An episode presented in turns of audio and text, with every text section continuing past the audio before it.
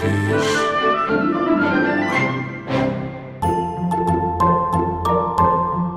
Certa noite, enquanto dormia, o Pai Natal teve um bonito sonho. Era a véspera de Natal e todos estavam felizes. Ninguém estava sozinho. Todos tinham família e uma casa com a mesa pronta para a ceia de Natal, onde não faltava comida farta e deliciosa. Não havia pobreza, nem ódio, nem guerras.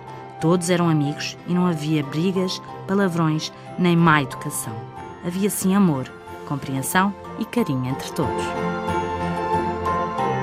As pessoas que se encontravam nas ruas a caminho de casa cantarolavam alegremente músicas de Natal, levando as últimas prendas para colocar debaixo do pinheiro.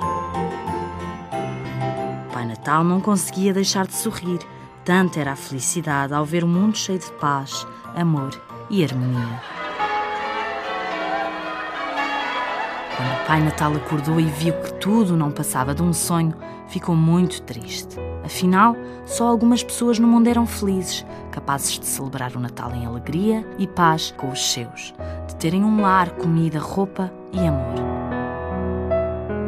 Perante esta situação, o Pai Natal declarou em voz alta: Terei de continuar a ajudar as crianças e os adultos a terem um Natal realmente feliz.